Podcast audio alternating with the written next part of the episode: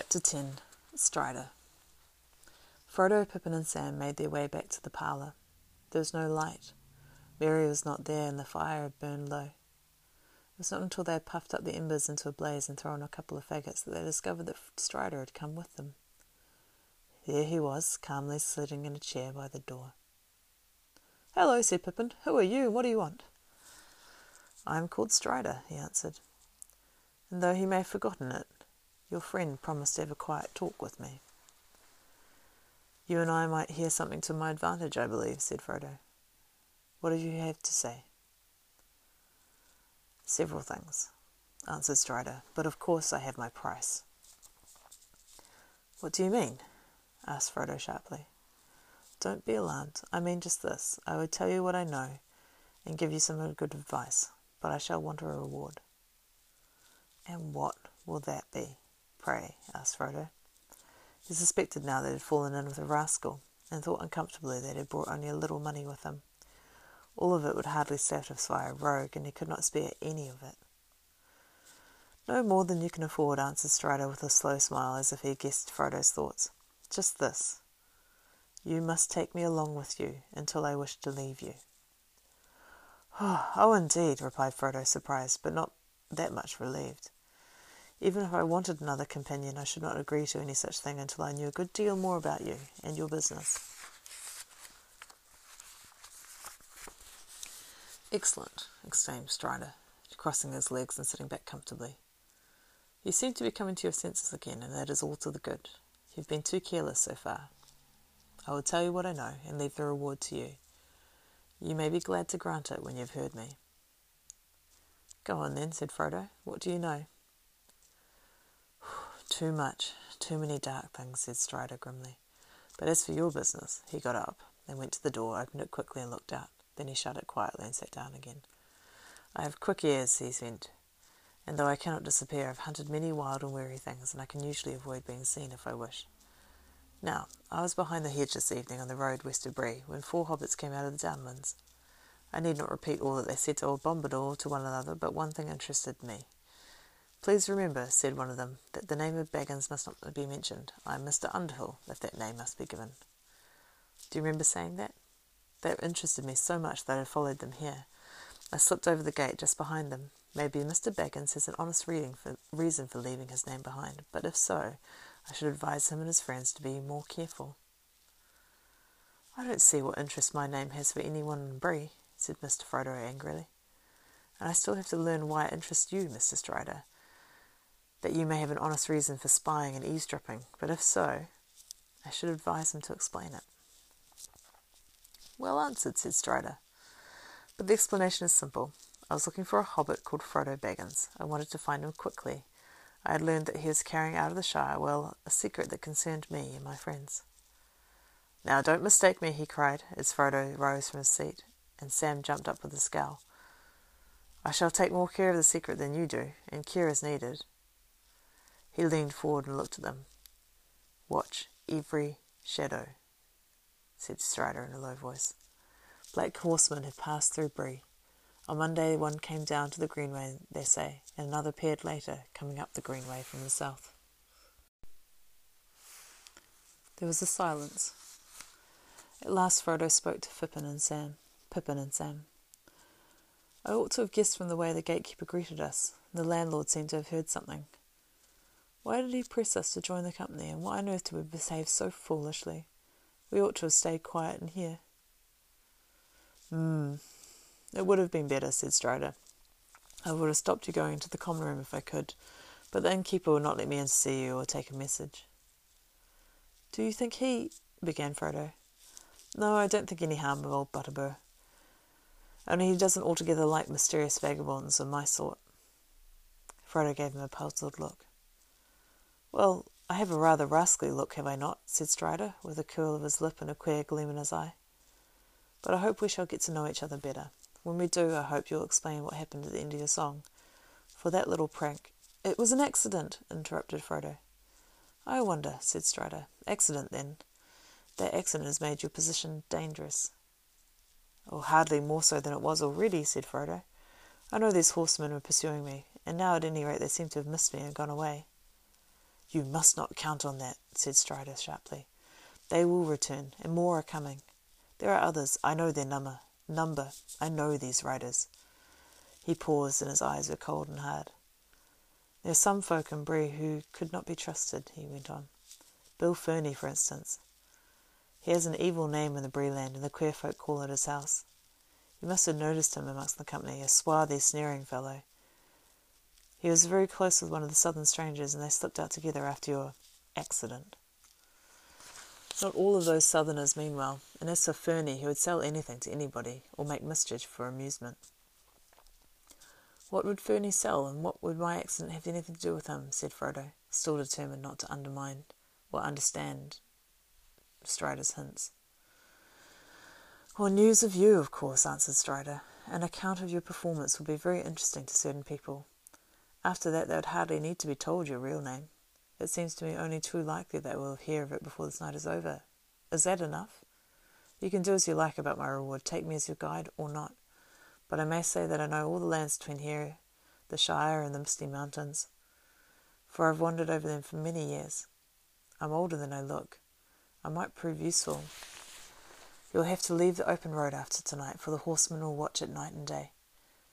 You may escape from Bree and be allowed to go forward while the sun is up, but you won't go far. They'll come on you in the wild, in some dark place where there is no help. Do you wish them to find you? They're terrible. The hobbits looked at him and saw with surprise that his face was drawn as if with pain, and his hands clenched in the arms of his chair. The room was very quiet and still, and the light seemed to have grown dim. For a while he sat with unseeing eyes, as if walking in a distant memory or listening to sounds in the night far away. There, he said after a moment, drawing his hand across his brow. Perhaps I know more about these pursuers than you do. You fear them, but you do not fear them enough yet. Tomorrow you will have to escape, if you can. Strider can take you by the paths that are seldom trodden. Will you have them?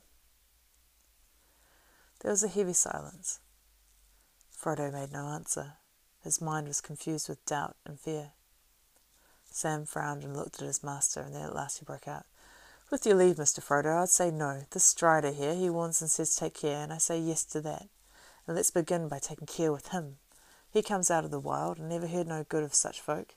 He knows something that's plain, and more than I like, but there's no reason why he sh- we should let him go leading us out into the dark and the places far from help, as he puts it.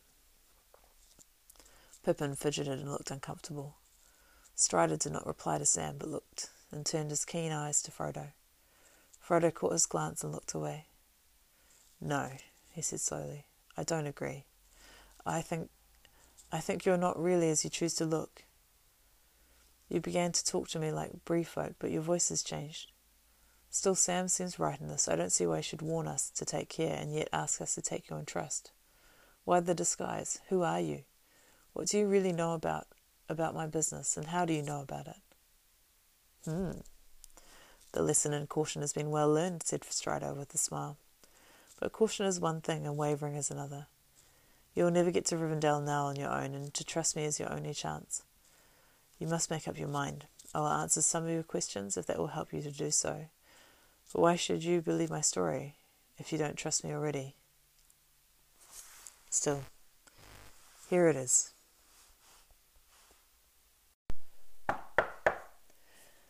At that moment there came a knock at the door. Mr. Butterbur had arrived with candles, and behind him was Nob with cans of hot water. Strider withdrew into a dark corner. I've come to bid you good night, said the landlord. Put candles on the table. Nob, take the water to the rooms. He came in and shut the door. It's like this, he began, hesitating and looking troubled. If I've done any harm, I'm sorry indeed. But one thing drives out another, as you'll admit, and I'm a busy man. But first one thing and then another this week has jogged my memory, as the saying goes. And it's not too late, I hope. You see, I was asked to look out for hobbits of the Shire, and for one by the name of Baggins in particular. And what has this got to do with me? asked Frodo. Ah, you know best, said the landlord, knowingly. I won't give you away, but I was told that this Baggins would be going by the name of Underhill, and I was given a description that fits you well enough, if I might say so. Indeed, let's have it then, said Frodo, unwisely interrupting. A stout little fellow with red cheeks, said Mr. Butterbur solemnly. Pippin chuckled, but Sam looked indignant. That won't help much. That goes to most hobbits, Barley. Mr. Butterbur continued with a glance at Pippin. But this one is taller than some and fairer than most, and has a cleft in his chin and a perky chap with bright eye. Begging your pardon. But he said it, not me. He said it. Who was he? asked Frodo. Ah, that was Gandalf. You know who I mean. A wizard, they say he is, but he's a good friend of mine, whether or no. But now I don't know what he'll have to say to me if I see him again. Turn all my ale sour or turn me into a block of wood, I shouldn't wonder. He's a bit hasty. Still, what's done can't be undone. Well, well, what have you done? said Frodo, getting impatient with the slow unravelling of Butterbur's thoughts. Oh, where was I? said the landlord, pausing and snapping his fingers. Aha! Old Gandalf. Three months back he walked right into my room without a knock. Barley, he says, I'm off in the morning. Will you do something for me? You've only got to name it, I said. I'm in a hurry, said he. I have no time myself, but I want a message took to the Shire. Have you anyone you can send and trust to go? I can find someone, I said. Tomorrow, maybe, or the day after, maybe after, maybe tomorrow, he says. And then he gave me a letter. It's addressed plain enough, said Mr. Butterbur, producing the letter from his pocket and reading out the address slowly and proudly. He re- valued his reputation as a lettered man. Mr. Frodo Baggins Bag End Hobbiton in the Shire. A letter for me from Gandalf, cried Frodo. Ah, said Butterbur.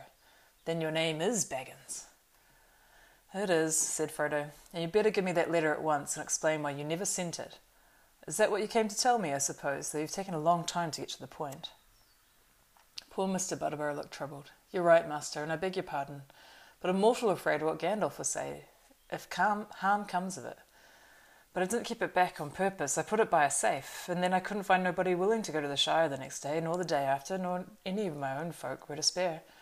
And then one thing after another, it drove out of my mind. I'm a busy man. I'll do what I can to set matters right if there's any help I can give. You've only to name it. Leaving the letter aside, I promised Gandalf no less. Barley, he says to me, this friend of mine from the Shire, he may be coming out this way before long, him and another. He'll be calling himself Underhill, mind that. But you need ask no questions, and if I'm not with him, he may be in trouble and he may need help. Do whatever you can for him, and I'll be grateful, he said. And here you are and trouble is not far off, it seems. What do you mean? asked Frodo. Those riders, said the landlord, lowering his voice.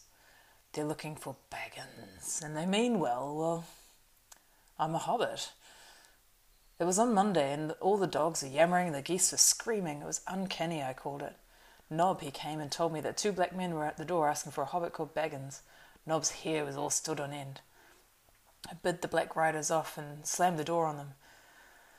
But they've been asking the same question all the way to Archet, I heard. And that ranger, Strider, he's been asking questions too. He tried to get in to see you before you'd had a bite of soup, he said. He did, said Strider suddenly, coming forward into the light. And much trouble you would have saved if you'd let him in, Barliman. The landlord jumped with the surprise. You! he cried. You're always popping up. What do you want now? He's here with my leave, said Frodo. He came to offer me his help. Well, you know your own business, maybe, said Mr. Butterbur, looking suspiciously at Strider. But if I was in your plight, I wouldn't be taking up with a ranger. Then who would you take up with? asked Strider. A fat innkeeper who only remembers his own name because people shouted at him all day? They cannot stay in the pony forever, and they cannot go home. They have a long road before them, Will you go with them and keep the black men away? Me? Leave Bree? I wouldn't do that for any money, said Mr. Butterbur, looking really scared. And why can't you stay here for a bit, Mr. Underhill? What are all these strange going ons? What are these black riders after? Where do they come from, I'd like to know. I'm sorry I can't explain it at all, answered Frodo. I'm tired and very worried, and it's a long tale. But if you mean to help me, I ought to warn you that they'll be in da- that you will be in danger as long as I'm in your house. These black riders, I'm not sure, but I think they come from they come from Mordor, said Strider in a low voice. From Mordor, Barliman, if that means anything to you. Save us! cried Mr. Butterbur, looking pale. The name evidently was known to him. That is the worst news that has come to Bree in my time. It is, said Frodo. Are you still willing to help me? I am, said Mr. Butterbur, more than ever, though I don't know the likes of me can do against. against. He faltered. Against the shadow in the east, said Strider quietly. Not much, Barliman, but every little helps. You can let Mr. Underhill stay here tonight, as Mr. Underhill, and you can forget the name of Baggins till he is far away. I'll do that, said Butterbur. But they'll find out he's here without any help from me, I'm afraid. It's a pity Mr. Baggins drew attention to himself this evening, to say no more. The story of that Mr. Bilbo is going, off has been heard before tonight in Bree. Even our Nob has been doing some quick, quick guessing on his slow pate, and there are others in Bree that are quicker than he is. Well, we can only hope the riders won't come back yet, said Frodo. I hope not, indeed, said Butterbur. But spooks or no spooks, they won't be getting the pony so easily. Don't you worry till morning. Nob will say no word. No black man shall pass my doors while I can stand on my legs. Me and my folk will keep watch tonight, and you best get some sleep if you can. In any case, we must be called at dawn, said Frodo. We must be off as early as possible. Breakfast at six thirty, please. Right, I'll see to the orders, said the landlord. Good night, Mr. Baggins, Underhill, I should say. Good night. Now, bless me, where's your Mr. Brandybuck? I don't know, said Frodo with sudden anxiety. They'd forgotten all about Merry, and it was getting late. I'm afraid he is out. He said it's something about going for fresh air. Well, you make no mistake. Your party might be on a holiday. Ah, well, you do want looking after, no mistake. Your might, party might be on a holiday, said Butterbur. I must go and bar the doors quick and see your friend is let in when he comes. I'd better send Nob to look out for him. Good night to you all. At last Mr. Butterbur went out, with another doubtful look at Strider and a shake of his head. His footsteps retreated down the passage. Well, said Strider, when are you going to open that letter? Frodo looked carefully at the seal before he broke it. It seemed certain to be Gandalf's. Inside, written in the wizard's strong but graceful script, was the following message The Prancing Pony, Bree, Mid Year's Day, Shire Year 1418. Dear Frodo, Bad news has reached me here. I must go off at once. You had better leave Bag End soon and get out of the Shire before the end of July at latest. I will return as soon as I can, and I will follow you if I find that you are gone. Leave a message for me here if you pass through Bree. You can trust the landlord Butterbur. You may meet a friend of mine on the road, a man, lean, dark, tall by some called Strider. He knows our business and will help you. Make for Rivendell. There I hope we may meet again. If I do not, Elrond will advise you. Yours in haste, Gandalf. P.S. Do not use it again, not for any reason whatsoever, and do not travel by night. P.P.S. Please make sure it's the real Strider. There are many strange men on the roads. His real name is Aragorn. All that is gold does not glitter, not all who wander are lost. The old is strong that does not wither, deep roots are not reached by the frost. From the ashes of fire shall be woken, a light from the shadows shall spring. Renewed shall be the blade that was broken, and the crownless again shall be king. PPP, yes. I hope Butterbur sends this promptly. A worthy man, but his memory is like a lumber room, things wanted always buried. If he forgets, I shall roast him. Farewell. Frodo read the letter to himself and passed it to Pippin and Sam. Really old Butterbur has made a mess of things, he said. He does deserve roasting. If I got this at once, we might all be safe in Rivendell by now. But what can have, have happened to Gandalf? He writes as if he was going into great danger. He's been doing that for many years now, said Strider. Frodo turned and looked at him thoughtfully, wondering about Gandalf's second postscript. Why didn't you tell me that you were Gandalf's friend at once? he asked. It would have saved time. Would it? Would any of you have believed me till now? said Strider. I knew nothing of this letter. For all I knew, I had to persuade you to trust me without proofs, if I was to help you anyway. In any case, I didn't intend to tell you all about myself at once. I had to study you first to make sure of you. The enemy has set traps before me before now. As soon as I'd made up my mind, I was ready to tell you whatever you asked, but I must admit, he added with a laugh, I hope that you would take me for my own sake. A hunted man sometimes wearies of distrust and longs for friendship. But there, I believe my looks are against me. They are, at first sight at any rate, laughed Pippin with sudden relief after reading Gandalf's letter. But handsome is as handsome does, as we say in the Shire, and I dare say we should all look much the same after lying for days in hedges and ditches. It would take me more than a few days or weeks or years of wandering in the wild to make you look like Strider, he answered. And you would die first, unless you were made of sterner stuff than you look to be. Pippin subsided, but Sam was not daunted, and he eyed Strider dubiously.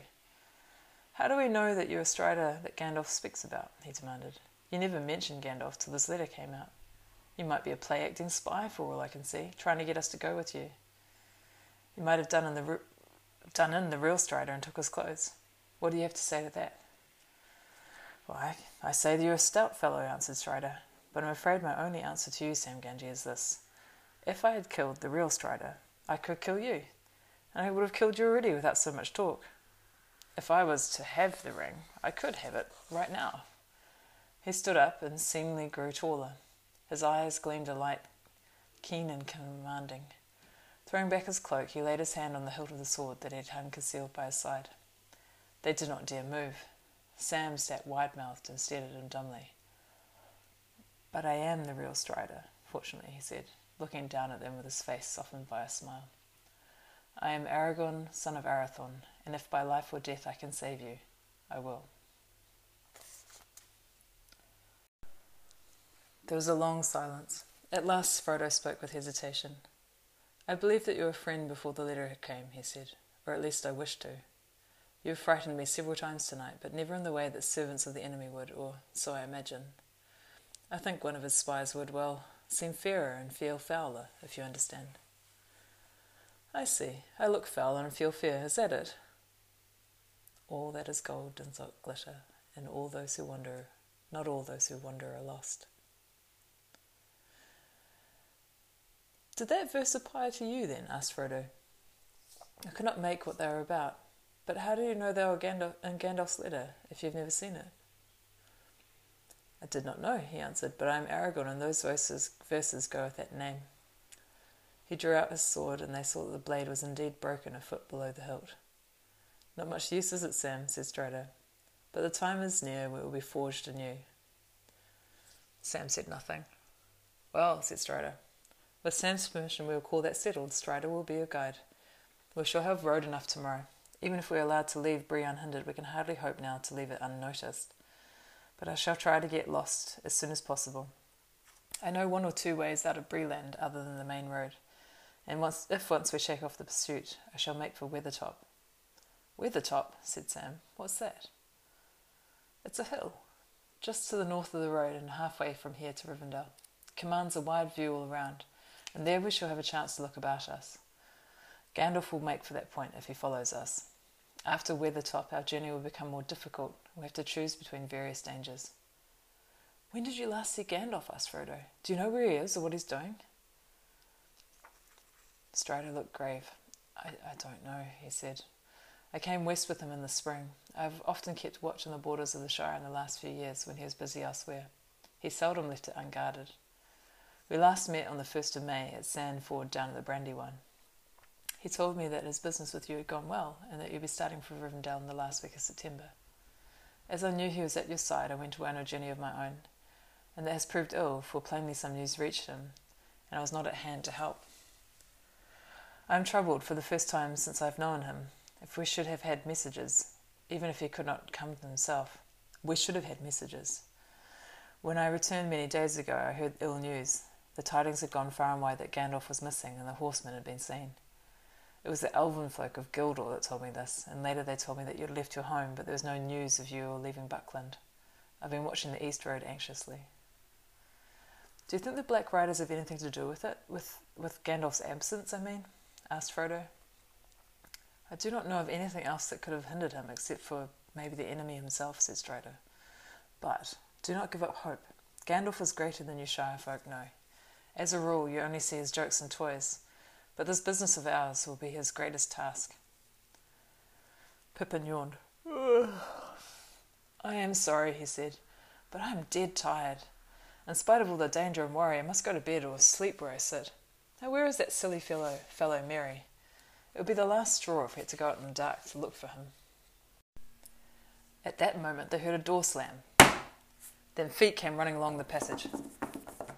Merry came in with a rush, followed by Nob. He shut the door hastily and leaned against it. He was out of breath. They stared at him in alarm for a moment before he gasped. I- have seen them, Frodo. I've seen them. The Black Riders. Black Riders? cried Frodo. Where? Here, in the village. I stayed indoors for an hour, then you did not come back. I just went for a stroll. I had come back again and was standing outside the light with the lamp looking at the stars. And suddenly I shivered and felt like something horrible was creeping near.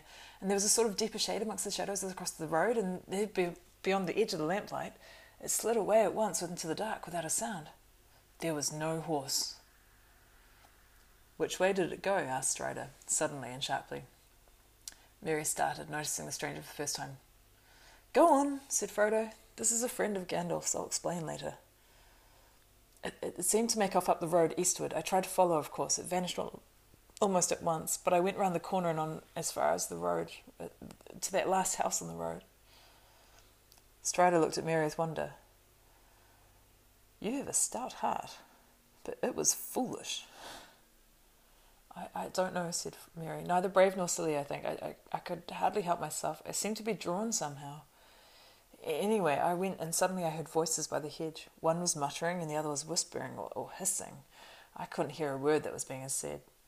But I didn't creep any closer because I began to tremble all over and I felt terrified and I turned back and was just going to bolt home when something came behind me and I, I, fell over. I found him, sir, put, put in Nob. Mr. Butterbur sent me out with a lantern. I went down the west gate and then back up towards the south gate. Just nigh Bill Ferny's house, I thought I could see something on the road. I couldn't swear to it, but it looked as if to me two men were stooping over something, lifting it. I gave a shout, but when I got up to the spot, there was no sign of them, and only Mr. Brandybuck lying on the roadside. He seemed to be asleep. I thought I'd fallen into deep water, he says to me when I shook him.